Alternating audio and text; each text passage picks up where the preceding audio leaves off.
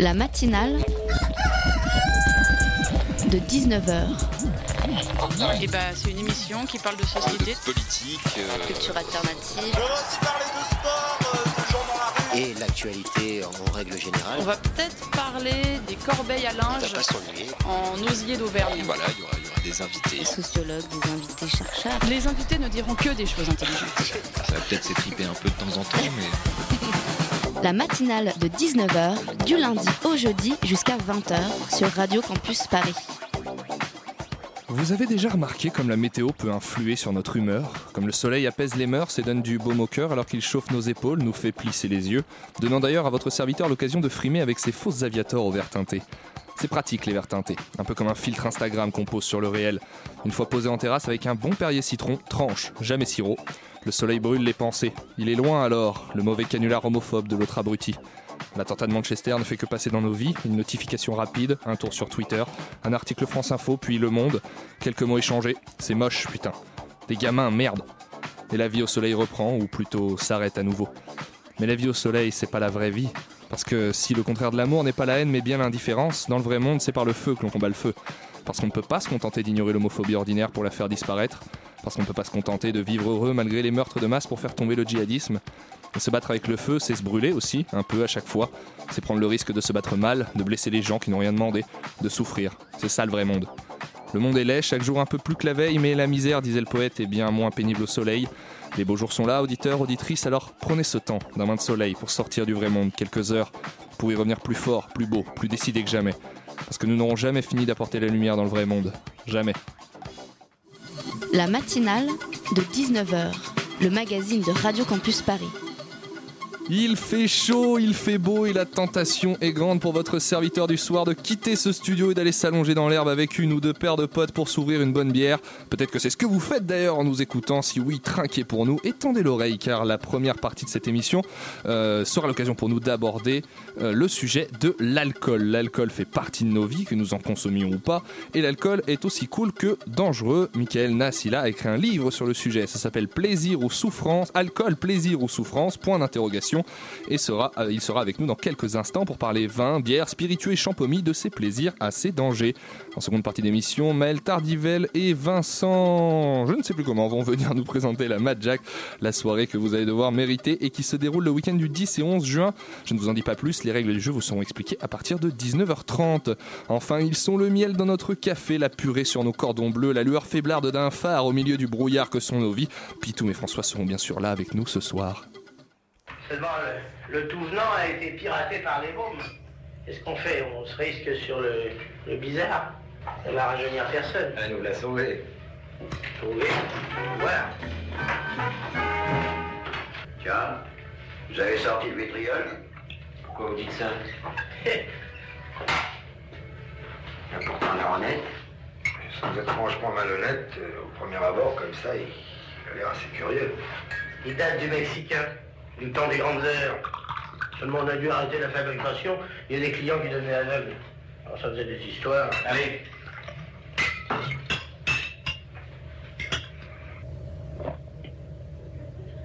Ah, faut reconnaître. C'est du brutal. Vous avez raison. Il est curieux, hein J'ai connu une polonaise qu'on prenait au petit déjeuner. Faut quand même admettre que c'est plutôt une boisson d'homme.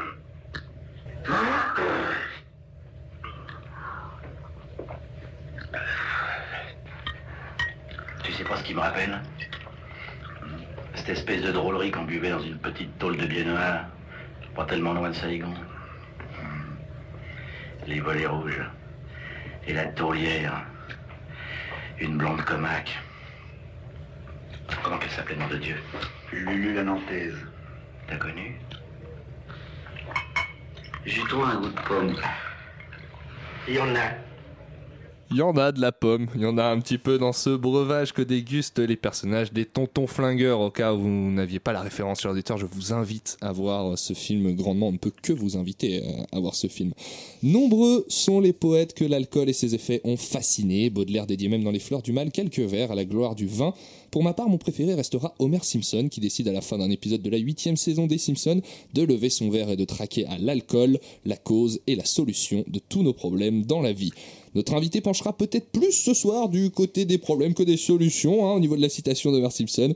Il est professeur à l'Université Jules Verne de Picardie, directeur d'un groupe de recherche sur l'alcool et les pharmacodépendances, auteur du livre Alcool, plaisir ou souffrance. Michael Nassila, bonsoir.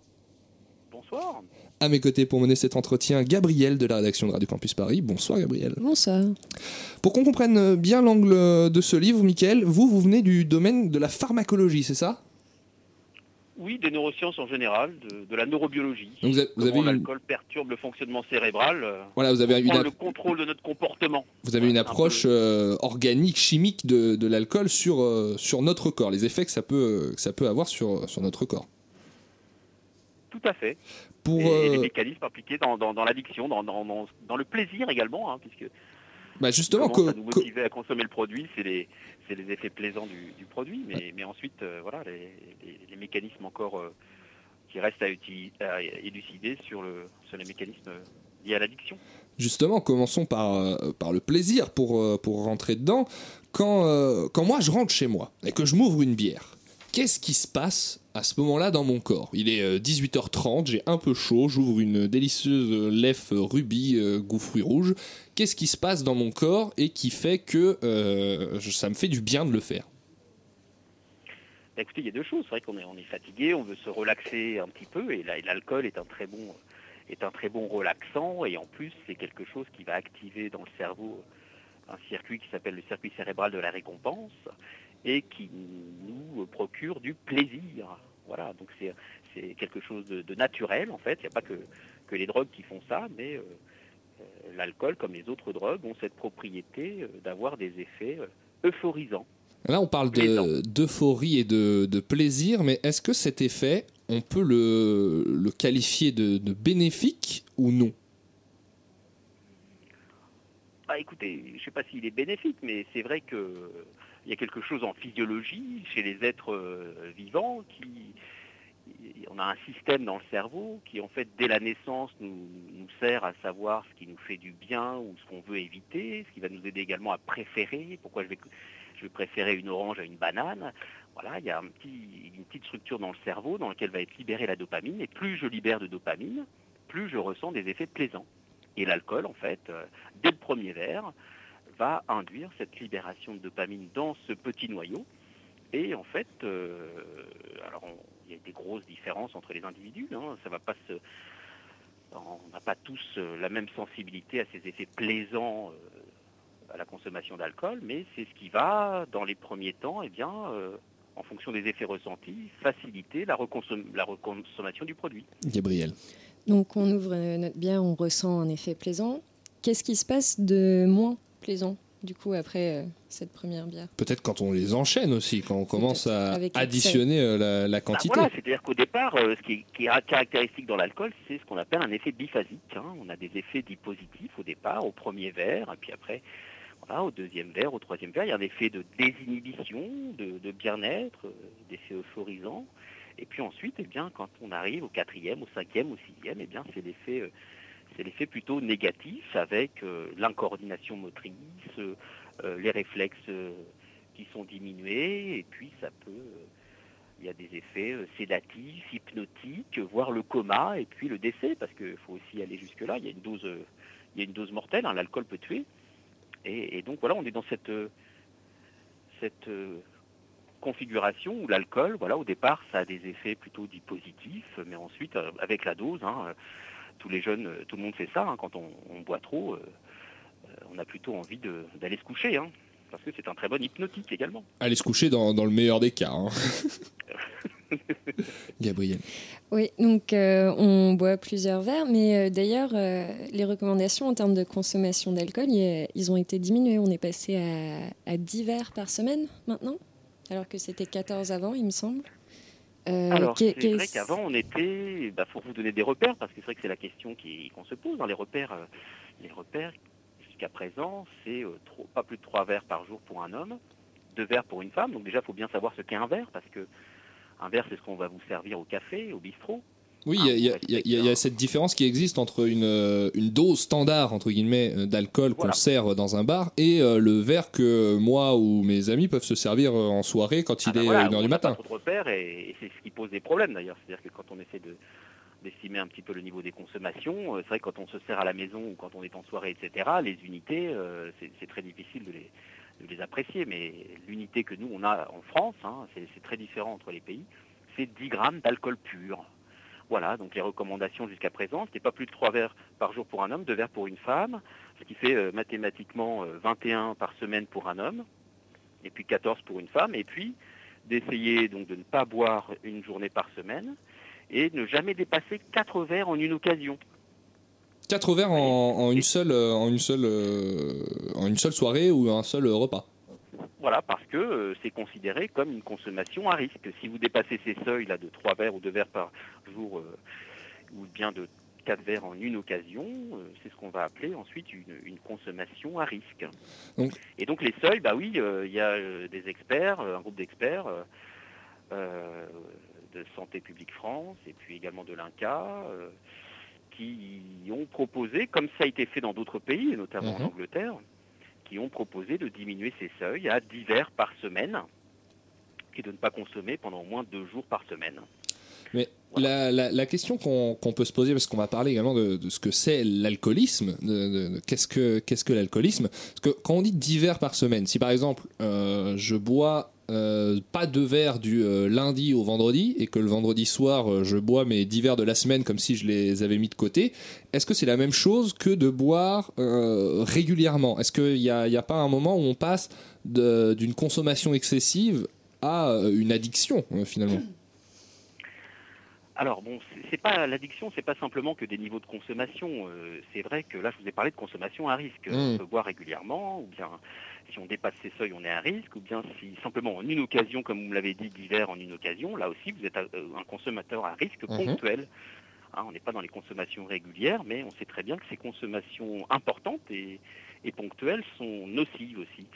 Alors ensuite, euh, l'alcoolisme, comme vous dites, ou les troubles liés à l'usage d'alcool, on devrait dire maintenant, hein, c'est l'alcoolodépendance, c'est euh, c'est l'addiction à l'alcool. C'est euh, plus des signes, d'au- d'autres signes, hein, du point de vue diagnostique, ça va être notamment euh, euh, de perdre le contrôle de sa consommation, on va être amené à consommer beaucoup et tout le temps, à Mhm. tel point qu'on va aussi être amené à récupérer de ses effets. Et puis il y a l'aspect de ce qu'on appelle la compulsion, c'est-à-dire qu'à un moment, eh bien, euh, on consomme, on ne sait plus trop pour tout- pourquoi. hein. Si au départ on consomme plutôt pour ses effets bénéfiques, quand on tombe finalement dans l'addiction, on s'aperçoit que on va plutôt être motivé à consommer le produit parce qu'on veut se soulager des effets négatifs qu'on ressent. Ah, On parle de sevrage, hein, c'est toute une série de symptômes qui, arrivent, de l'irritabilité, de l'anxiété, euh, ça peut être des tremblements, etc. Et le seul moyen de soulager ça, ça va être de reconsommer de l'alcool. Donc vous voyez qu'au départ, hein, je vous dit que ça a activé le système de la récompense, c'est un lieu du plaisir, mais quand on devient euh, voilà, addict, sait plus pourquoi, euh, c'est plus tellement pour la recherche de plaisir, mais c'est plutôt pour se soulager d'effets négatifs. Et puis, il y a aussi ce qu'on appelle le craving. Hein, Il n'y a pas de mot français pour le dire, on utilise ce mot-là, c'est le craving, c'est une envie, euh, incontrôlable, irré- irrépressible de, consommer de l'alcool. On a envie de consommer de l'alcool, hein, il faut qu'on consomme tout de suite. euh. Et puis, bah, chez les personnes dépendantes, on peut également voir cet effet, des effets physiques, c'est-à-dire une tolérance. Hein, parce qu'à force de consommer de l'alcool, vous devenez tolérant, votre foie va dégrader de plus en plus, de manière de plus en plus efficace l'alcool. Et la seule manière de, continuer à ressentir les effets, eh bien, ça va être de consommer de plus en plus. Et puis quand vous arrêtez, eh bien, il y a ce sevrage qui peut se manifester. Hein, vous n'allez pas bien, et, le seul moyen de vous soulager, ça va être de reconsommer de l'alcool. Donc vous voyez qu'il y a, plus d'une dizaine de symptômes, et en fonction du nombre de, vous- de symptômes que vous allez Mhm. présenter, eh bien, on va vous catégoriser avec une dépendance qui peut être légère, sévère, euh, modérée ou sévère. D'accord. Voilà, donc c'est pas simplement des niveaux de consommation, hein, ça peut être simplement, euh, voilà, les premiers critères, c'est aussi euh, se mettre en danger avec la consommation d'alcool. Euh, Je consomme de l'alcool, je prends le volant, euh, je me mets en danger moi et les autres. Ça, c'est aussi des signes qui, qui, qui- qui font que vous êtes dans un mésusage et que euh, potentiellement, euh, bien, on s'inscrit dans un comportement de type addiction. Eh ben, on va parler justement de l'alcool au volant et on va parler aussi euh, sensibilisation et communication autour de l'alcool après une petite pause musicale. Restez bien avec nous.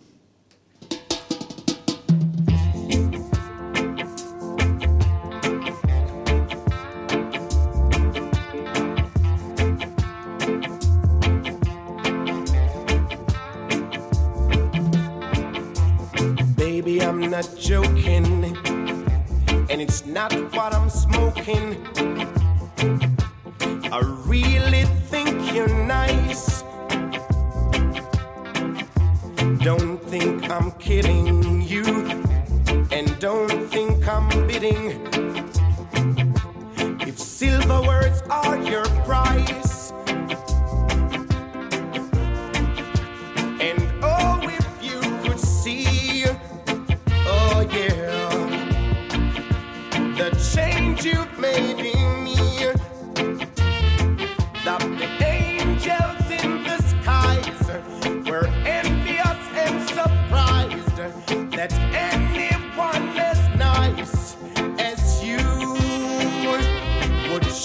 with me.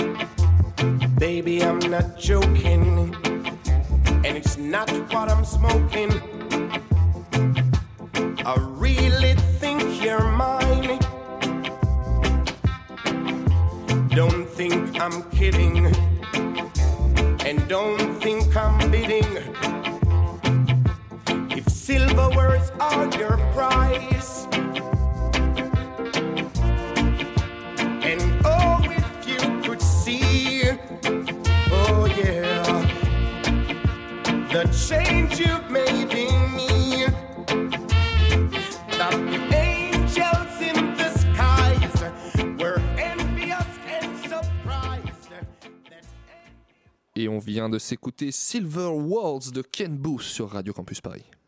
La matinale de 19h du lundi au jeudi jusqu'à 20h sur Radio Campus Paris.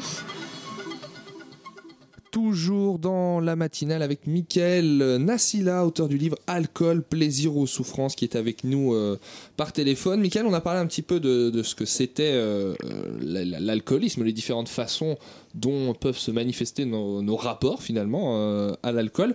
Moi, j'aimerais qu'on parle un peu de, mythes qui, euh, mythes ou réalités d'ailleurs, vous allez, vous allez pouvoir nous le dire, qui subsistent euh, à propos de l'alcool, de personnalités, de rumeurs qui vantent entre guillemets les mérites de, l'alcool pour la santé. On associe souvent l'alcool à, l'amusement, au divertissement. On a aussi des sportifs, un, joueur comme Jamie Vardy en Angleterre qui, qui euh, prône euh, la, consommation d'une bière après un match de foot, comme quoi c'est quelque chose de, plutôt bon euh, pour la santé. On a aussi le mythe du vin, comme quoi le vin, boire un verre de vin à table, c'est aussi bon pour la santé. Qu'est-ce qui relève du mythe et de la réalité dans, tout ça? Bah, écoutez, je crois que c'est vrai qu'il y a un problème de communication parce que quand on parle d'alcool avec le grand public, s'aperçoit que tout le monde connaît assez bien finalement, on croit connaître assez bien des, de potentiels effets bénéfiques euh, dus alors d'une faible consommation d'alcool et puis peut-être que le vin serait aussi bénéfique en termes de maladies coronariennes, etc. La réalité, c'est plutôt que maintenant, avec euh, les nombreuses études et les très grosses études euh, réalisées sur des grosses cohortes de patients, etc., on s'aperçoit que c'est de plus en plus difficile à démontrer de potentiels effets bénéfiques de l'alcool et on, on a tendance à dire que les effets bénéfiques de l'alcool s'évaporent quand on prend bien en compte des effets confondants, autrement dit, hein, les, les études ne sont pas aussi réalisées aussi bien que ça, et puis il y a des facteurs de confusion qui font qu'on a tendance à peut-être beaucoup trop surestimer ces potentiels effets bénéfiques. Et en tout cas, euh, ce que je peux dire, c'est que si on, au niveau mondial, il y a une tendance à l'heure actuelle à diminuer ces seuils, hein, ou ces repères hein, de- relativement aux consommations euh, d'alcool, eh bien c'est bien parce que on s'aperçoit qu'il y a beaucoup de maladies dont le risque est augmenté avec des faibles consommations d'alcool. Et celle qu'on cite en premier, eh c'est la maladie alcoolique du foie ou bien encore certains cancers. Hein, on s'aperçoit que dès le premier ou le deuxième verre d'alcool consommé, eh bien vous avez une augmentation du risque euh, de développer certaines maladies. Donc euh, voilà, alors maintenant, euh, c'est clair qu'on peut mettre en avant et regarder par le bout de la lorgnette hein, de potentiels effets bénéfiques d'une faible consommation. Euh, mais quand, euh, notamment sur les maladies coronariennes, hein, c'est ce qu'on a tendance à dire, hein, l'alcool c'est bon pour les vaisseaux. Non, pas du tout. hein. on s'aperçoit que l'alcool c'est un très bon hypertenseur et que voilà certaines maladies vont apparaître avec des consommations faibles de produits. Donc euh, maintenant, voilà, quand on est informé des risques, eh bien, on est libre de faire de faire ce qu'on veut, d'avoir la consommation qu'on veut. Mais en tout cas, il faut être informé du fait que même avec des consommations faibles, on peut eh bien développer certaines pathologies. Et donc, c'est vrai qu'on peut dire simplement que l'alcool protégerait les vaisseaux, mais quand on regarde plein d'autres pathologies, on voit que l'alcool augmente le risque. Donc, euh, voilà, au, au total, il faut adapter peut-être les messages. Et un message intéressant, c'est de dire attention, euh, toute consommation d'alcool euh, présente un risque pour la santé. Mais est-ce que justement ce message d'attention, il, aurait- il aurait moins d'impact parce que, en France notamment, l'alcool a euh, cette dimension culturelle, sociale, euh, qui est tellement intégrée dans l'imaginaire? Collectif que finalement ces messages ils sont moins audibles. Oui, non, mais bien sûr. Donc c'est vrai qu'on veut entendre ce qui nous rassure. hein. Euh, bien sûr, l'alcool c'est culturel. On en consomme. euh, tout le monde euh, a consommé au moins une fois dans sa vie de l'alcool. hein. C'est un produit qui est omniprésent. On en fait la promotion partout. Donc c'est vrai que c'est évident qu'on baigne finalement très tôt dans un environnement. Je dirais addictogène, mais tout nous pousse finalement à consommer de l'alcool dès le plus jeune âge, hein, puisque finalement les premières consommations d'alcool, elles ont lieu en famille, dès l'enfance, hein, quand on voit les parents qui prennent l'apéro, et puis lors d'une fête, eh bien, on, a tendance à avoir son, à faire goûter du champagne ou bien du cidre aux enfants, etc. Donc c'est vrai que c'est- très culturel, c'est culturel, et puis il y a des lobbies très forts. Voilà, il y a des lobbies très forts, euh, euh, politiques, et puis euh, vis-à-vis des alcooliers, hein, bien évidemment. Et donc c'est vrai que euh, on, a, on préfère et on voit très fort en France cette, cette habitude à avoir des représentations euh, très positives et à valoriser le produit. hein. Vous m'avez parlé de, sportifs, oui c'est vrai. Les croyances aussi, euh, j'ai pu, constater ça par moi-même. hein. C'est vrai que les enfants sont conditionnés très tôt à se dire que dans des clubs sportifs, eh bien, le- la meilleure solution de réhydratation, c'est une bière. Ah oui, très clairement, pour, pour avoir participé à, à tout cela et avoir euh, fait du sport euh, quand j'étais jeune, quand on finit un match, on s'ouvre une bière parce qu'on dit euh, viens récupérer, viens récupérer. Tout à fait. Or c'est faux, c'est pas une solution de réhydratation. Je veux dire l'alcool c'est un euh, c'est un c'est un diurétique. Euh, Là aussi les jeunes qui boivent beaucoup de bière par exemple s'aperçoivent qu'à un moment euh, euh, voilà on va tendance à aller aux toilettes régulièrement etc parce que c'est diurétique donc vous allez perdre beaucoup plus d'eau que vous allez finalement en ingérer avec euh, la consommation de bière parce que l'alcool est diurétique. Donc euh, voilà ça aussi ça fait partie des croyances. Bah, j'ai- J'aimerais justement Et vous, ça vous- fait partie aussi de tout ce, voilà, de toute cette, cette, ces, ces représentations ultra positives. Euh, voilà aussi cette tendance à croire euh, que tous ses copains ont tendance à consommer de l'alcool, à surestimer la consommation des autres, et finalement, voilà, on, man- on manque un petit peu de repères et on communique pas suffisamment sur tous les dommages que peut créer un mésusage d'alcool. On a quand même euh, aujourd'hui quelques, quelques progrès, par exemple sur la, la- la façon dont on peut faire ou non de la pub pour l'alcool, sur les réglementations.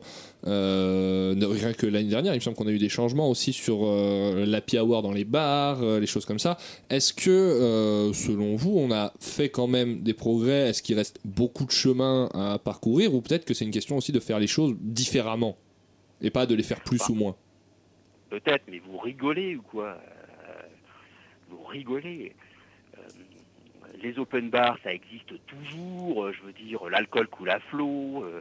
C'est facile d'aller acheter de l'alcool même quand on est mineur. Là, on a détricoté la loi Evin. L'alcool est partout, omniprésent partout. Le facteur de risque qui arrive très bien placé dans le mésusage d'alcool et dans le binge drinking chez les jeunes, c'est d'être exposé à l'alcool dans les films. Donc je veux dire, il y a un moment, il va falloir ouvrir les yeux et prendre conscience de ça. Euh, voilà, donc euh, moi ce qui me fait peur là, à l'heure actuelle, c'est voilà, cette, cette, Cette omniprésence dans, dans les objets euh, culturels. Et, cette non prise de conscience, cette non prise de conscience. Mais- euh, Puisqu'on vit, euh, puisqu'on vit dans un monde où, euh, où l'alcool est, est présent, euh, j'ai envie de dire, et qu'on est d'accord sur le fait que, par exemple, la, loi sur l'interdiction de consommation d'alcool par les mineurs n'est absolument pas euh, respectée, est-ce que la question, c'est pas de faire euh, plus de prévention plus jeune pour responsabiliser les gens plutôt que d'ériger l'alcool comme un, un- un danger absolu Parce que la question que je me pose sur la communication qu'on peut faire vis-à-vis des jeunes surtout, c'est qu'en en faisant un, un interdit absolu, on en fait une espèce d'étape à franchir en fait pour euh, montrer sa rébellion ou pour devenir adulte, de, d'un petit peu de la même façon qu'on peut le faire avec, euh, avec le tabac. Mais vous avez entièrement raison. La solution dans J'en ai toujours été la convaincu. prévention. C'est la prévention. Il faut faire de la prévention, il faut informer les gens. Bien évidemment, il ne faut pas interdire. Je ne parlais pas d'interdire, il faut simplement communiquer. Que l'alcool, ce soit un peu moins tabou en France, qu'on ose en parler. hein, Mais c'est vrai que c'est aussi assez difficile. C'est assez difficile de parler d'alcool euh, finalement, même euh, que ce soit. euh, moi, j'ai pas souvenir qu'au collège ou au lycée on m'ait on m'ait parlé spécialement d'alcool et même à la télé euh, et tout. C'est des choses qui sont un peu compliquées à aborder. À chaque fois, c'est très très vite crispé comme débat. J'ai l'impression. Oui, c'est vrai, mais alors les occasions sont. Alors, il y a une triade, hein, il faut faire de la prévention auprès des jeunes dès le plus jeune âge. hein. Il faut commencer maintenant au CM2. On sait que les programmes de prévention, ça commence au CM2. Hein, euh, moi, je suis intervenu un petit peu en classe en D'accord. CM2. Je me suis aperçu que les élèves de CM2 connaissent déjà plein de types de boissons alcoolisées, qui sont très réceptifs aux messages de prévention. Et donc, il faut commencer dès le CM2 à travailler sur les compétences psychosociales, apprendre aux enfants à dire non quand on leur proposerait quelque chose qui n'est pas bon pour leur santé. Et puis ensuite, continuer ces programmes de prévention au collège, au lycée et jusqu'à l'université, parce que bien évidemment, si on commence à faire ça à l'université, c'est déjà trop tard. Bien sûr. Donc voilà, c'est vrai qu'il faut éduquer, il faut faire de la prévention et pas qu'à l'école. Il faut que les parents aussi, voilà, c'est ça qui est compliqué. hein. Il faut que les parents soient impliqués dans, euh, dans cette éducation finalement hein, et ces programmes de prévention pour finalement, euh, ce qui nous fait courir un petit peu à l'heure actuelle, c'est l'idée de retarder au maximum les mésusages. Voilà, parce qu'on s'aperçoit que si on commence à consommer de l'alcool très tôt, euh, et la barrière c'est un petit peu 15 ans, hein, si on a consommé de l'alcool ou du cannabis par exemple avant 15 ans, hein, eh bien on a, on a beaucoup plus de risques derrière d'avoir des, mésusages et des problèmes, euh, des, différentes pathologies qui peuvent apparaître dès la fin de l'adolescence ou bien à l'âge adulte. Donc c'est vrai qu'il y a, quelque chose qu'il faut également bien expliquer au, grand public, c'est que le, le- cerveau euh, continue sa, maturation jusqu'à 25 ans et, et et malheureusement c'est aussi l'époque où on peut consommer ou bien sûr consommer des drogues qui sont assez nocives pour, pour le développement cérébral. Donc euh, voilà, mais tout ça, c'est, vous avez raison, le nerf de la guerre dans tout ça, c'est trouver de, de l'argent, trouver des sous Bien sûr. pour mettre en place des programmes de prévention efficaces dès le plus jeune âge. Gabriel. Oui, donc vous dites euh, commencer l'alcool très tôt, euh, certains c'est le CM2 et d'autres c'est même euh, dès, euh, dès qu'ils sont dans le ventre de leur mère, puisque vous dites dans votre livre, vous parlez des, des recommandations de non-consommation d'alcool pour les femmes euh, pendant leur grossesse. Est-ce que ça c'est un sujet sur euh, lequel le- les personnes ne sont pas très bien informées? Oui, bah alors ça, c'est pas normal non plus. Hein. Euh, les problèmes de l'alcoolisation fétale, c'est une maladie, un syndrome qu'on a découvert en France en 68. Et puis, euh, c'est vrai que euh, là, par contre, euh, euh, comme on n'a pas euh, vraiment sur les seuils à risque, c'est vraiment la non-consommation. Il est recommandé de ne pas consommer d'alcool, pas que pendant la grossesse, mais dès le désir de grossesse. Donc ça, c'est vrai que parce que bah, on peut découvrir sa grossesse à un mois, deux mois ou trois mois, et puis pendant ce temps-là, quand on est jeune, bah, on a pu s'adonner à du binge drinking, et puis on sait très bien que ça peut avoir des conséquences délétères sur l'enfant à naître. Et euh, bah, c'est vrai qu'il y a cette problématique de l'alcoolisation fétale, parce qu'on sait aussi que l'alcoolisation fétale, euh, bon, ça peut donner une maladie plus ou moins grave, hein, mais d'avoir été exposé pendant sa vie intra-utérine, ça multiplie également le risque, par exemple, d'avoir une addiction à l'alcool à l'âge adulte. Donc nous également, on s'intéresse beaucoup à ça en termes de vulnérabilité. Et ce qui est encore plus intéressant, c'est que vous avez des études chez l'animal qui ont montré qu'une exposition à l'alcool préconceptionnelle, à la fois de euh, la mère et du papa, eh bien, ça peut se répercuter sur euh, l'expression de certains gènes dans le cerveau des enfants. Ça, c'est super intéressant. Et c'est pas que la maman, vous voyez, c'est aussi le papa euh, qui peut consommer de l'alcool. Et puis, il va y avoir une transmission eh bien, de, de ce qu'on appelle des marqueurs épigénétiques via les spermatozoïdes. Et puis, on peut retrouver des modifications dans la descendance. Et ça, c'est un champ de recherche qui est passionnant. D'accord. Eh ben, écoutez, merci beaucoup, Mickaël euh, Naassida. Je vous rappelle, euh, chers auditeurs, que faites attention surtout à votre cons- consommation d'alcool, surtout quand vous prenez la route. Déconnez pas avec ça, franchement. Les mecs, on a quand même euh, assez progressé pour savoir qu'on ne boit pas en conduisant et soyez également attentifs aux personnes de votre entourage parce que c'est à l'État mais aussi à nous de faire euh, les gestes qu'il faut pour aller vers quelqu'un de notre entourage qui pourrait avoir un problème avec ça. Merci beaucoup Michael Nassila, je rappelle votre livre Alcool, plaisir aux souffrances, c'est aux éditions Le Muscadier dans la collection Choc Santé. Euh, et quant à nous chers auditeurs, on se retrouve après une petite pause musicale pour parler de la Mad Jack. À tout de suite.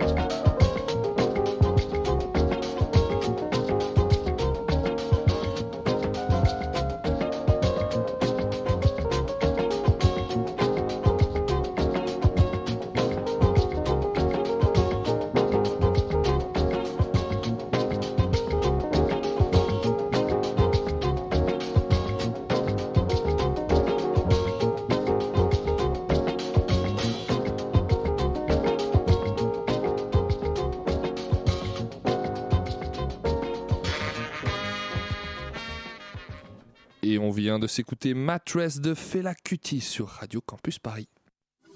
La matinale de 19h sur Radio Campus Paris.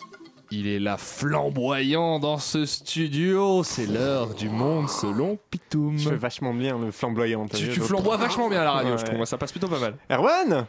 Pitoum Ça, ça va T'as des nouvelles chaussures T'as vu ça un peu Ouais, trop bien C'est des Nike Ah, c'est trop parfait, merci Je vais pouvoir faire la pire blague que j'ai jamais faite Allez, vas-y Erwan à Nike ondulatoire sur le 93.9 tous les mercredis. Ouais, j'avais vraiment pas d'inspiration.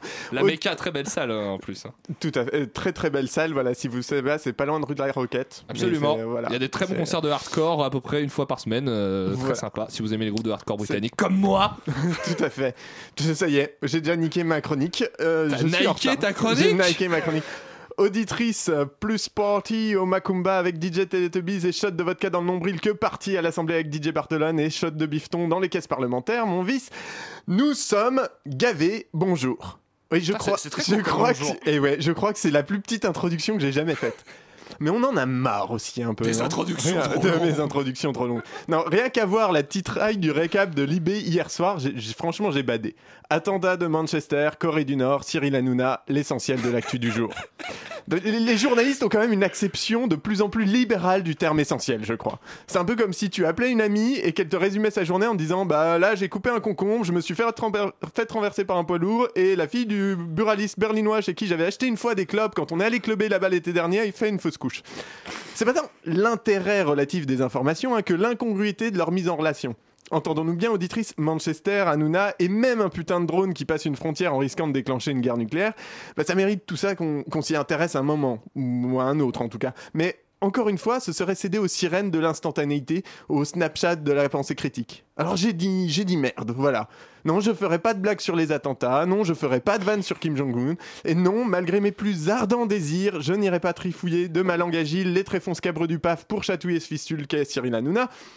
En fervent défenseur du LOL, ayant fait de ma vie un hymne à la marade et à la gaudriole, professionnel de l'humour tout-terrain, je vais te parler du financement des partis politiques. Ouais On est tous euh, hyper jouasses.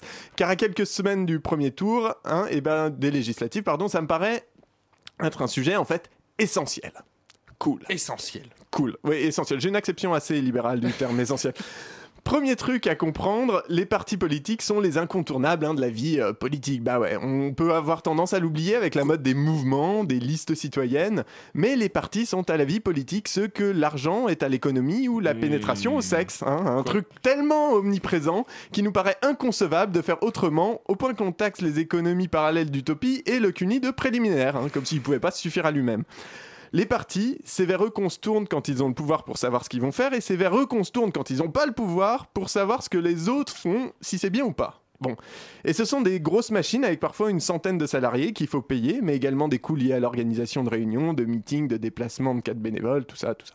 Bref, ça coûte un bras à l'année, facile.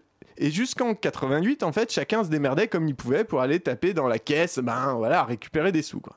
Forcément, ça ouvrait la porte à la corruption. Du coup, 88, on a mis en place un financement public des partis tout en tentant de limiter les financements privés. Et ce financement se base, je te le donne dans le mille, auditrice, sur les résultats aux législatives. Eh oui. Eh bah oui. D'où l'intérêt maintenant. D'où l'intérêt, ça y est, on comprend après trois minutes de chronique euh, pourquoi je parle de tout ça. Comment ça se passe? Comment ça se passe-t-il donc, s'il vous plaît, monsieur? Expliquez-moi, t'exclames-tu, Erwan? Comment En ça me- se passe-t-il donc, s'il te plaît, monsieur? Explique-moi. Voilà, tu devais me vous voyer, mais c'est pas grave, en me vous voyant tout à coup sans aucune raison valable. Donc sur les législatives, il y a deux types de financement public. Le premier se fait en fonction des résultats électoraux, c'est-à-dire du pourcentage obtenu. Le second en fonction du nombre d'élus à l'Assemblée nationale. Mais je voudrais un peu m'attarder sur la première fraction de ce financement. Alors attention, ça va être un chouïa technique. Ah oui. Bah oui, euh, quand même un petit peu, je vais essayer de pas dire que des conneries. Tous les partis qui ont réussi à présenter un candidat dans au moins 50 circonscriptions et qui ont eu plus de 1% des suffrages exprimés chacun reçoivent 1,40€ par voix. Qu'est-ce que ça veut dire? Qu'est-ce que ça veut dire? Ça veut dire que globalement, une année d'élection législative comme celle-ci, un électeur des Républicains donne plus à son parti avec ses deux bulletins qu'à n'importe quel miséreux dans le métro. Chacun sa BA. Là où ça devient intéressant, c'est que ce mécanisme de financement implique nécessairement des dérives. Hein. Ben ouais, sinon c'est pas rigolo. Par exemple, quel est l'intérêt des alliances dans ce cas? Oui, forcément. Les alliances, elles foutent dans la merde le parti qui s'efface derrière un autre. Du coup, les tractations qui se présentent, euh, de savoir qui se présente, ou servent autant à récupérer des sièges, qui sont eux aussi rémunérés, je le rappelle, hein, qu'à récupérer simplement des sous. Par exemple, le PCF en ce moment fait mine de vouloir négocier avec la France insoumise, mais en vérité refuse de toute façon de présenter ses candidats sous l'étiquette FI, car sa survie en dépend, en partie notamment grâce à l'obtention de ses financements. Est-ce que tu suis? Je suis. Voilà, bien. Et c'est là où, comme à la présidentielle, où le PS s'est débattu jusqu'au bout pour péniblement dépasser les 5% nécessaires au remboursement de la campagne, l'argent prend le pas sur la politique. hein. Peu importe les programmes et le bien commun, l'important, c'est la thune. Et dire que pendant tout ce temps, moi je pensais qu'on vantait pour des idées, quand en fait on cotisait pour changer la moquette de Solferino. Merci Pitoum. Si jamais vous savez euh, qui vous allez financer en votant Manuel Valls, appelez-nous. Ça nous intéresse beaucoup. La matinale de 19h, le magazine de Radio Campus Paris. Et si demain, vous et moi, chers auditeurs, nous partions pour une destination inconnue en stop pour faire la fête tous ensemble, et ben ça tombe bien, parce que c'est ce que vous propose la Mad Jack, une course festival, vous m'arrêterez euh, sur les termes appropriés, qui aura lieu les 10 et 11 juin prochains. Et pour en parler avec nous, Maël Tardivel et Vincent Dry de la Mad Jack. Bonsoir à vous. Bonsoir. Avec moi également en studio, Tessa de la rédaction de Radio Campus Paris. Bonsoir Tessa. Bonsoir Erwan. Alors, petite difficulté ce soir, puisqu'il m'est impossible de vous dire où se déroule euh, la Mad Jack pour la bonne et simple raison que personne n'est au courant. Personne. Même Expliquez-nous nous. un petit peu comment, euh, quand est-ce que les gens déjà euh, seront, euh, seront au courant? Et ben au, au matin du départ en fait. Euh, du coup la Mad Jack t'as as 1500 personnes euh, qui se partent de Paris, Nantes et Il y a Lyon. trois villes, ouais. Trois points de départ. Trois points de départ. Euh, ça part le samedi matin et là on annonce euh, la destination finale, le village Z comme on l'appelle pour l'instant. Euh, vous avez toute la journée pour y arriver, euh, en stop bien sûr. Ah, c'est obligé d'y aller en stop du coup. T'es obligé d'y aller en stop. Le véhicule euh, peut être tout terrain. hein. Tu peux passer par de l'avion, du bateau, euh, du train, de la voiture, euh, Si de vous, la arrivez à trottinette. choper, si vous arrivez à choper un avion en stop, chers auditeurs, euh, aussi appelez-nous, ça nous intéresse également. Il y, a, il y a un bonus à l'arrivée, là, il y a un bonus à l'arrivée. Donc voilà, et sur place, du coup, bah, euh, on arrive tous dans un petit village paumé, et euh, bah, concert, festival le, le samedi soir, et euh, le dimanche, du coup, euh, bah, 24 heures d'animation déjantée, d'aventuriers un peu déglingués, euh, de gens qui viennent raconter des trucs intéressants, de cyclo-striptease, Euh, On, on parlera de ça. Voilà. On, on va évoquer un petit peu le, cycle striptease. hein. Mais avec euh, ces trois points de départ plus ou moins éparpillés, j'espère au moins que le village est à peu près équidistant euh, des, euh, des, trois, euh, des trois villes ou pas? Euh, C'est c'est une petite info qu'on va essayer de gratter. euh. C'est à maximum 450 km de chaque ville. D'accord. C'est pas, on garantit pas euh, à la centaine de mètres près l'équidistance. Enfin, il suffira pas de sortir la règle. Mais on sait que c'est pas à plus de deviner- 450 km. Ouais, la garantie, c'est que c'est entre 450 kilomètres. 300 et 450. D'accord. C'est ça. Moi, j'aimerais savoir comment vous avez construit un petit peu le projet, parce que c'est pas donc la première édition. Euh, et c'est comme vous me disiez tout à l'heure en off, donc c'est celle-ci qui est la plus médiatisée, enfin la, la mieux organisée, j'ai envie de dire. C'est ça. donc comment ça s'est, euh, comment vous avez fait tout ça C'est c'est la quatrième édition du coup, euh, mais c'est la première effectivement un peu construite. Les trois éditions précédentes c'était assez sauvage. Euh, là pour le coup on a, on a un peu plus structuré l'événement. C'est né en fait, on- au départ on faisait des courses à vélo dans Paris avec toujours ce principe d'annoncer sur la ligne de départ euh, le nom du bar qui était la destination euh, de la course à vélo. On a, on a changé d'objectif. mais- aura on quand a décidé de d'élargir un peu le concept. Euh, donc voilà, donc euh, on faisait pas mal de stops à cette époque et on s'est dit bah en fait c'est sympa. Euh, Il y a des valeurs dans le stop qu'on aime bien. euh, Il y, a, il y a un côté vraiment partage aussi sur la Mm. route, quoi. On arrive, on raconte à son pote euh, qui est parti en même temps que nous, euh, qui nous a pris en stop. euh, Il y a un côté un peu inattendu, quoi. Ça, c'est vraiment un truc euh, qui m'avait beaucoup marqué parce que j'étais pas dans l'organisation, moi, dans les premières éditions. J'y ai participé. Et c'est vrai que c'est un truc assez fou que, en fait, tout le monde euh, part en stop. Donc, tout le monde fait la même chose, partage déjà quelque chose et en même temps, chacun a des choses complètement différentes à raconter. Du coup, ça donne vraiment une très très bonne ambiance à l'arrivée. Et justement, moi je voulais demander pourquoi vous avez pas eu peur de choisir le moyen de transport, enfin, le, le stop, parce que je trouve quand même que c'est un moyen de transport qui est de moins en moins utilisé. Les gens ont tous un petit peu peur avec les covoites, les machins. Vous avez pas eu peur que euh, voilà, ça se re- ça retentisse sur les, euh, je sais pas, sur les participants, qu'il y ait un petit euh, Il y en a qui ont peur du stop, une un peu. appréhension? Bien, en fait, la, la plupart de nos participants n'ont jamais fait de stop avant la Mad Jack. Et ça, c'est cool. C'est un petit peu La, leur, la- leur la première plupart des fois gens, c'est leur première fois. Et en fait, là, tu donnes la possibilité à des gens de le faire dans un truc un peu cadré. En plus, c'est drôle. Euh, nous, on met aussi en place des trucs pour que ça soit pas trop, trop la galère. On te donne des conseils. Euh, t'es géolocalisé, euh, t'as Oui, des ça, systèmes de navettes balais pack, euh, euh, sur les 50 derniers kilomètres qui sont souvent les plus compliqués. Euh, donc t'es un peu encadré en fait. Tu fais ça avec tes potes. T'as une grosse carotte à l'arrivée qui est une énorme ch'touille euh, dans un coin paumé. On va parler de la ch'touille après, cher auditeur. Et, euh, et donc en fait du coup bah voilà nous ce- nous ce qu'on veut euh, ce qu'on veut promouvoir hein, on- c'est euh, la Mad Jack c'est une association on est tous bénévoles on fait ça à côté de nos tafs Euh, et ce qu'on veut promouvoir c'est un peu ça quoi cet esprit de partage que tu mentionnais Euh, le côté un peu sort de ton corps quoi fais un truc que t'as jamais osé faire et puis euh, on te donne le cadre pour pouvoir le faire euh, tranquillement on va dire Alors j'ai vu qu'il y avait des prix pour les gagnants de la course parce que Oh c'est oui. pas uniquement un festival, c'est également une course au premier arrivé et pas uniquement au premier arrivé d'ailleurs. Il y a un prix pour le Mm, premier qui arrive. tout à fait un, un voyage euh, mystère d'ailleurs Il y a un voyage mystère aussi. Ouais, 400 Qui- euros euh, quand même, donc c'est pas un voyage euh, rikiki. Vous partirez a priori pas à trifouiller les ours.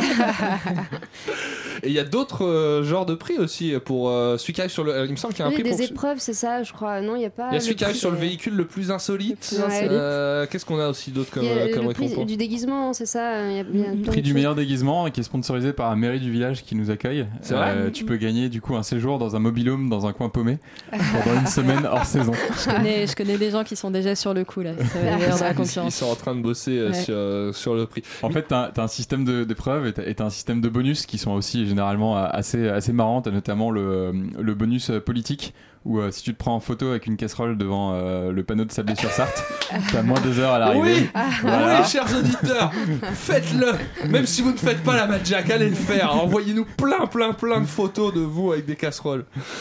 Oh là là. Et, excuse-moi, Tessa, je, Non, vas-y, je- je te coupe, euh, je te euh. coupe comme ça.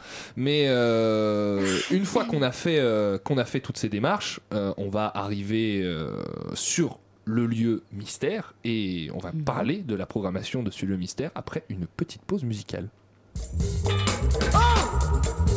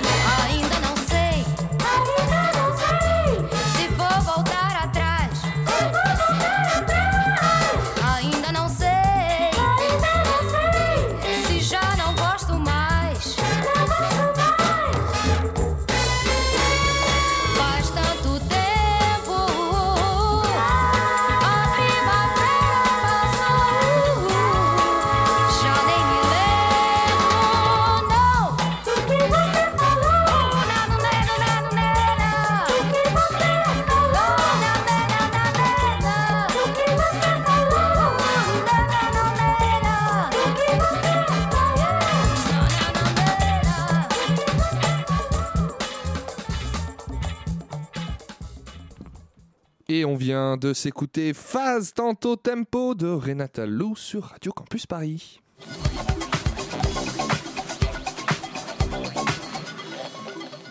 Toujours sur le plateau de la matinale avec Maël Tardivel et Vincent Dry pour parler de la Mad Jack. Et on nous a évoqué un petit peu tout ce road trip qui vous attendait euh, le dimanche du le week-end du 10 et, euh, et 11 juin. La course le samedi, euh, la grosse fiesta euh, samedi soir et dimanche une journée un peu plus tranquille peut-être. On va commencer à détailler un peu le, le détail, à commencer par la bonne grosse soirée de samedi soir parce que il y a des groupes qui seront là pour jouer pour nous une fois qu'on aura mérité après ces 400 km de stop. Absolument. Et la bière aussi coulera à flot. La bière aussi coulera à flot, ah, toujours Euh, avec modération. je- Mais comme on vient en stop, finalement, on n'a pas cette question de boire ou conduire. Mm, ça va, on je- est tranquille. Oui, notamment que le retour sera en bus. pour, Ah, il y a euh, un bus- il y a un retour aussi en bus, euh, pour euh, garantir euh, que chacun puisse profiter de Est-ce la que grosse vous pouvez fête. nous expliquer juste, euh, juste que- quel- comment ça fonctionne par exemple? Vous voulez participer à ça, vous prenez le pack, donc euh, voilà, qu'est-ce qu'il y a dans ce pack-là en fait? Ça contient quoi? Le pack du coup il contient euh, bah, la participation à l'événement, effectivement la programmation euh, sur place, donc avec les concerts du samedi soir et euh, toutes les activités du dimanche qu'on va un peu détailler ensuite. Il contient toute la partie sécurité aussi qui pour le coup est, importante. Derrière il y a un gros travail sur les assurances. On géolocalise les gens, il faut des gilets jaunes, etc.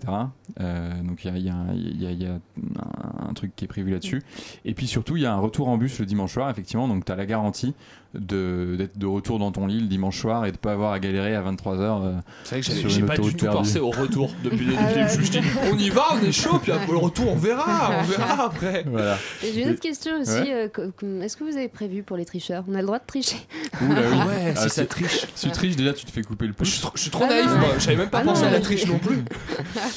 Euh, en fait, t'es géolocalisé. Euh, Ah, donc ça a déjà exclu les, euh, les quatre triches les plus évidents. Genre, Genre le mec qui trace. À 200 km/h par le TGV. C'est marrant, vous avez mis une heure et demie pour faire ce trajet. C'est vachement Vous êtes arrivés avant nous, je ne comprends pas.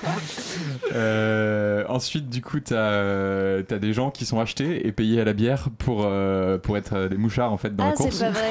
C'est vrai, il y a des mal, hein. Super drôle. Euh, voilà. Il y a et- des gens qui ont accepté en plus de faire ça. Oh, honnêtement, franchement, pour trois la bières, bière. tu peux faire ce que tu veux. Ah, Il n'y a pas de souci. Et c'est de la bière artisanale. Et donc il y a des mouchards, comme ça. mais si par exemple moi je participe, ah ben non parce que du coup non, j'allais dire si je participe et que j'appelle euh, mon pote qui est euh, qui est Qui euh, plus chercher loin, en voiture. qui euh, va- ah non mais même qui est plus loin, mais il faut qu'il participe, faut qu'il soit inscrit au festival, donc du coup ça, ça, ça marche pas. Ceci dit, la, la vraie réponse, c'est que, t- voilà, c'est que tu peux tricher, mais ton, ton pote qui t'a amené en trichant va, va quand même avoir l'air con parce qu'il sera au fin fond de nulle part. euh, Il pourra pas participer. il pourra pas rentrer. Et, euh, et on va avoir de sérieux doutes. Ah oui. Euh, et, et voilà, mais, ah, donc si tu veux, tu peux tricher. Hein, on pourra pas on garantir toute triche, mais c'est vraiment pas l'esprit. Bah oui. Et, euh, et je pense pas que je pense pas que les gens euh, soient, soient dans ce. On, on justifie pas non plus un prix euh, suffisant à mon avis pour. euh, Pour que les gens mettent en place un plan machiavélique pour, venir gagner à, à tout prix. Mais c'est vrai, il y a vraiment un côté euh, hyper euh, ludique, surtout un week-end de juin, comme ça il va faire super beau. J'espère qu'il va faire beau. Oui, Le week-end le plus ensoleillé de l'année selon les statistiques. Eh ben voilà, euh, que- comment ça peut mal se passer avec ça et, euh, et du coup, oui, concert samedi soir Absolument. avec euh, qui c'est? Alors, Kassem Wapalek, Voodoo Game et Ambiance. Voodoo Game qui est très très cool. groupe que Mhm. un groupe qui s'appelle Funk Fiction aussi, euh, voilà, qui, euh, qui, qui fait bien bouger. Euh, une fanfare qui s'appelle Poilo Brass Band, très très très bon Il n'y esprit. a pas de bon festival sans bonne fanfare. Ouais. Ça, Et les, les mecs sont Même chauds, avec mauvaise fanfare, ça 15. reste un bon festival. Mais ils sont très bien. Voilà, il y a du karaoké géant. Euh, Ah, dans les animations rigolotes du dimanche aussi, on a parlé euh, de cyclo striptease. Ah ouais, non, mais on va, va va s'arrêter là-dessus. hein. Non, non, même maintenant, des- des- des- parlons de ça. Comment on fait un striptease sur un vélo? Est-ce qu'il y a un professionnel qui vient montrer avant comment on fait? Ouais, de vélo. De Pas vélo? forcément de striptease, quoique. Mais les pros- c'est-à-dire que les pros de vélo, ils sont aussi euh, balèzes pour se dessaper euh, pendant qu'ils font du vélo? Figure-toi que c'est une discipline euh, assez connue qui s'appelle le track stand. C'est les mecs qui sont spécialistes sur euh, rester euh, immobile sur un vélo sans se casser la gueule. Et ça Et doit être sans hyper long à regarder à la télé. ça va être super relou. Et là, l'idée, c'est que on fasse ça un peu plus démocratique. T'as un vélo cargo. Je sais pas si tu vois, du coup, c'est euh, C'est une très grande un vélo avec plateforme une à l'avant. plateforme. Ah ouais, ouais. Et donc, t'en as un qui pédale et l'autre qui se dessape le plus rapidement Ah, possible. c'est à deux C'est En à deux en plus. C'est en binôme. La En course est en binôme. en fait. D'accord. Mm, mm. Et, euh, et tu peux reproduire le binôme sur l'épreuve de cyclo striptease. Ok. Voilà. Et du coup, est-ce que c'est c'est la première fois que vous mettez en place euh, le cycle striptease Ou est-ce qu'il y a un passif déjà Un passif pa- peut-être plus personnel un que passif vraiment. alcoolisé, voilà. Voilà. Comme mais, la Croix-Rouge sera là. donc- Ouais, c'est ça, c'est dangereux un peu. Est-ce que c'est facile d'arriver jusqu'au bout Jusqu'au Est-ce que est-ce que c'est facile de vraiment se dessaper jusqu'au bout en, Non, en non, cycle le, le vrai truc technique, c'est euh, le haut va, les chaussures vont et après voilà. là, Ouais, euh, tout ce qui voilà. va être l'entrejambe, ça va être un peu plus, un peu plus ça va être rock'n'roll, très je très pense, hein. compliqué, mais, euh, mais ça fera des belles images. Il y a aussi également euh, le but, c'est que les gens amènent aussi des produits de chez eux pour qu'on puisse les manger tous ensemble. Et il y aura aussi des dégustations de produits euh, du village euh, où se produit le, le festival, c'est ça? C'est- Ouais, c'est presque ça en fait. T'as t'as un prix du terroir euh, où t'as un bonus. Ah, si c'est un tu- prix, ça, c'est ouais, pour la course. Si tu ramènes une spécialité locale euh, aux, aux organisateurs, tu gagnes, des, tu gagnes du temps de chrono. Après, effectivement, sur place, euh, bah, le but c'est aussi de faire vivre un peu la région euh, dans laquelle on se pointe. Euh, donc, il y a tout un partenariat avec la mairie. Euh, le lieu est vraiment un lieu magique avec une histoire. Donc, t'as des gens qui vont venir aussi du village parler un peu de ce qui se passe. T'as des compteurs. euh, la Cour des comptes euh, qui, qui seront avec nous, euh, qui vont raconter, euh, bah, qui vont imaginer des j'ai choses. capté qu'il s'appelait la Cour Ah, mais des vous comptes. savez du coup déjà où c'est, non? Ah bah oui, vous, vous le savez. Ah oui, J'espère. Ah bah hein. je sais pas. Que On va se prévoir ça pour la semaine prochaine. hein, Ouais, je pense qu'on va. Tranquillement. faire une petite reco. Et euh, du coup, tu as des producteurs locaux aussi, euh, donc euh, voilà, que, que de la bouffe euh, du coin, euh, des brasseurs du coin. Donc, euh, ouais, ouais, La a- bière, elle, sera- elle est aussi artisanale. La bière, c'est artisanal. On a Il y aura brassé une même bière euh, Mad Jack. ouais, une bière Ah, spéciale pour la une Mad bière Jack, exprès. puisqu'on a un brasseur dans l'équipe, du coup, qui met ses, ses talents à contribution. Ça, ça c'est cool. Mais alors, une question qui me taraude depuis le départ, c'est qui Jacques? Pourquoi Mad Jack? Jacques, oui. Et ben, Mad Jack existe. Mad Jack Euh, existe? Enfin, a existé. Euh, Mad Jack, c'est un type complètement bargé. Euh, bah, barré, pardon. il, il est barge et barré. voilà. Barge et barré, ouais, belle, belle synthèse. Euh, c'est un type qui était officier euh, britannique. Le gars, pendant la Seconde Guerre mondiale, il Et il partait, faisait des euh, striptease en vélo. Il partait chasser les, chasser les nazis à l'arc et à l'épée, en kilt. Euh, le mec bon. s'est échappé deux fois de, de de camp de prisonniers. Euh, il a fini euh, surfer pro en, en Australie à une époque où il n'y avait pas encore trop de surfer pro. Euh, bon père de famille. Enfin, le mec a une vie incroyable, quoi. Et, euh, il a ce côté un peu déjanté. On s'est dit, c'est un, un bon symbole. Il y a tout l'univers de Jack Brel et tout Mm. qu'on aimait bien. Kerouac, London. Oui, Jack Voilà. Kerouac, forcément. on Un peu, un peu de sur le bitume quand même. Eh bien, voilà, les 10 et 11 juin, la Mad Jack, on peut toujours s'inscrire. Tout On à fait. toujours vous Allez voir inscrire. sur le site, S'inscrire sur, sur le site euh, www.madjack. Jacques en français. Jacques en français, voilà. Et euh, venez, venez, et surtout checker tous les prix euh, qui, qui, et toutes les activités qu'il y aura. C'est quelque chose de complètement fou qu'on vous conseille, chers auditeurs. Merci beaucoup à vous, Merci Maël et à vous. Vincent. Merci à vous. La matinale de 19h, le magazine de Radio Campus Paris. Du lundi au jeudi jusqu'à 20h. François, mon cher François, tu es parmi nous ce soir et tu n'as pas écrit la fin de mon lancement. Oui. Oui, bah oui, bah oui, oui, effectivement, c'est pas de lancement. Et qu'est-ce que vous allez faire? Hein? Euh, Rien. bah, rien. Voilà, vous avez beau tromper nos millions d'auditeurs chaque soir avec votre vibrato d'étoiles montantes sur l'autoroute du succès, ça ne prend pas avec moi, mon vieux. Au fond, je sais qui vous êtes et ça n'est pas reluisant, je le dis à ceux qui nous écoutent. Bon, bah allons-y, les petites blagous sur l'actualité, c'est mon pain hebdomadaire, oui, oui. Parce que moi, le, le mardi matin, je fouine, euh, il faut me voir petit cochon truffier de l'info à débusquer de la news en recherche frénétique de la dépêche qui aura assez de saveur pour alimenter ces petites perles d'informations qui vous ravissent tant, Erwan. Non, je suis beau à voir dans ces moments-là, clairement, sous la bonne lumière, c'est du de la croix. J'ai plein d'images en tête. mais j'espère bien. Je me suis donc levé mardi matin, comme à mon habitude, vers 4h30 pour un petit footing dans le domaine et quelques tractions au lustre de la salle d'armes. Vous dormiez encore, je n'ai pas osé vous réveiller, Erwan. Et puis, je me suis dit, écoutons les premiers flash infos tranquillement en mangeant nos tartines au caviar. Malheureusement, comment dire, mardi matin, c'était pas la joie la plus totale Ouais, dans non. les rédactions. Euh, le LOL, comme disent les jeunes des quartiers dangereux, n'était pas au rendez-vous. J'ai donc allumé ma radio. France Info, il est 6h, le journal de la rédaction internationale. D'abord, Manchester. Ah voilà. Allez, un petit jeu que je lance autour de cette table et que je nommerai pour l'occasion petit jeu rhétorique euh, auquel vous n'êtes en fait pas invité à répondre étant donné que je suis au milieu de ma chronique et que ce serait extrêmement dérangeant, déconnez pas. C'est parti, trouvez-moi une blague sur la tuerie d'une vingtaine de petites filles par un type à peine plus grand que les adolescents qu'il a mutilé, rendu malade par la folie destructrice de Daesh à Manchester. Quelqu'un? Bah personne. Eh ben non. Voilà, c'est un métier, messieurs dames. hein. Et donc, euh, le jeu de mots brillant qui viendra tarir nos larmes et réchauffer nos cœurs blessés, François? Oui, oui, oui. Le, le jeu de mots, l'instant franche poilade, bah vas-y, va la faire ta chronique là. Autant vous dire, Erwan, mon grand nounours, que j'ai un peu bloqué, triste période. Ce qui explique d'ailleurs peut-être qu'on soit tous un peu bof ce soir. Vous-même, bon, Erwan, admettez-le, vous n'êtes pas au top depuis le début. Vous êtes, mauvais, hein. Non, vous n'êtes pas très bon. Votre relance là, par exemple, c'était pas flamboyant, flamboyant. Tout le monde l'a vu. Mais c'est pas que vous, vous invitez aussi d'ailleurs. hein, C'est pas. Voilà, vous êtes un peu bon, oui, enfin vous avez une bonne excuse, je le dis pas, c'est comme tout le monde, la déprimée totale, c'est tout. Alors qu'est-ce qui pourrait bien nous sortir de cette dépression caractérisée François? Pas qu'est-ce que mon valeureux chevalier des ondes radiophoniques, mais plutôt qui? Heureusement pour la France, heureusement pour le rire, là où les meilleurs comiques sont pris à défaut, Donald Trump est là.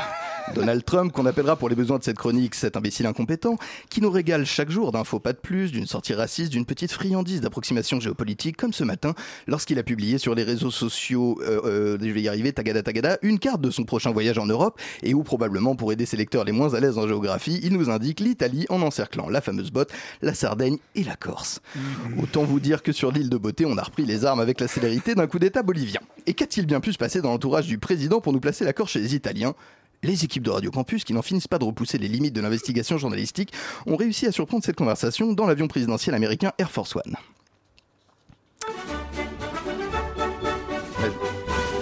Jefferson, je m'ennuie, faites quelque chose. Euh, moi c'est Mike, monsieur le président. Vous voulez faire une nouvelle partie de golf sur la Wii? Non, je m'ennuie. Quand est-ce qu'on arrive? Quand est-ce qu'on arrive? Quand est-ce qu'on arrive? Pas avant deux heures, monsieur le président. Oh, regardez comme les îles ont l'air toutes petites de là-haut. Qu'est-ce que c'est ça en bas? Ça c'est la Corse, monsieur le président. L'Italie? Parfait, posez-nous, on va aller bouffer une pizza. Non, c'est- la Corse, monsieur le président. J'en ai rien à foutre, c'est pareil, posez-moi John. Mike, monsieur le président, je, je ne suis pas le, pil- le pilote. Bla bla bla bla, j'écoute pas, je veux qu'on descende. C'est très joli ces petites plages, on dirait la Floride. On peut envahir? Euh, C'est-à-dire, monsieur le président, ça, ça- ça va être compliqué là. Vous êtes d'un chien, Tim Mike, monsieur le président, euh, je- Mike Pence, je suis votre vice-président. Je m'en branle, allez chercher un coca à l'avion pendant que je vais parler aux autochtones. Salut, bande de bouffeurs de mozzarella Je cherche la basilique Saint-Pierre, j'ai une conf avec le pape. Qui c'est Qui, euh, qui c'est ce pinzut? C'est le pire accent corse des ondes radiophoniques. Je crois que c'est Donald Trump. Ce n'est pas un nom, ça. Et qu'est-ce qu'il veut? Je crois qu'il veut envahir. Eh, eh ben on va appeler Léandre. France Info, 6h, c'est le journal de la rédaction. Trois semaines après sa visite surprise sur l'île de Beauté, on est toujours sans nouvelles du président Trump. Après une section, une session pardon, extraordinaire des 196 chefs d'État mondiaux, il a été décidé que, je cite, finalement, bon, c'est- c'est pas plus mal. Bon, écoutez, voilà, un problème, une solution. C'est pourtant pas difficile. À la Oui. semaine prochaine. C'est comme l'accent corse finalement. T'as vu, c'est pas difficile. Franchement, je m'excuse à tous mes ancêtres, vraiment, pour cette chronique, parce que sincèrement. C'est déjà, malheureusement, on remercie tes ancêtres, François. C'est déjà la fin de la matinale. Le temps pour moi de remercier tous ceux qui m'ont accompagné ce soir Gabriel, Tessa, Pitoum, François, mais aussi Julien à la réalisation, Marion et Elsa à la coordination, ainsi que Gabriel qui s'occupe également du web ce soir. Pour ne rien louper de tout ça, rejoignez-nous dès maintenant sur la page Facebook de la matinale. Cette émission sera également rediffusée demain à 13h sur le site de Radio Campus Paris et sur la radio numérique terrestre. Restez bien avec nous parce que tout de suite, c'est Extérieur Nuit. C'est une, une émission enregistrée depuis Cannes. C'est vous dire si ça va être épique. Quant à moi, chers auditeurs, je vous remercie de nous avoir suivis ce soir et vous souhaite une très très bonne soirée sur les ondes de Radio Campus Paris.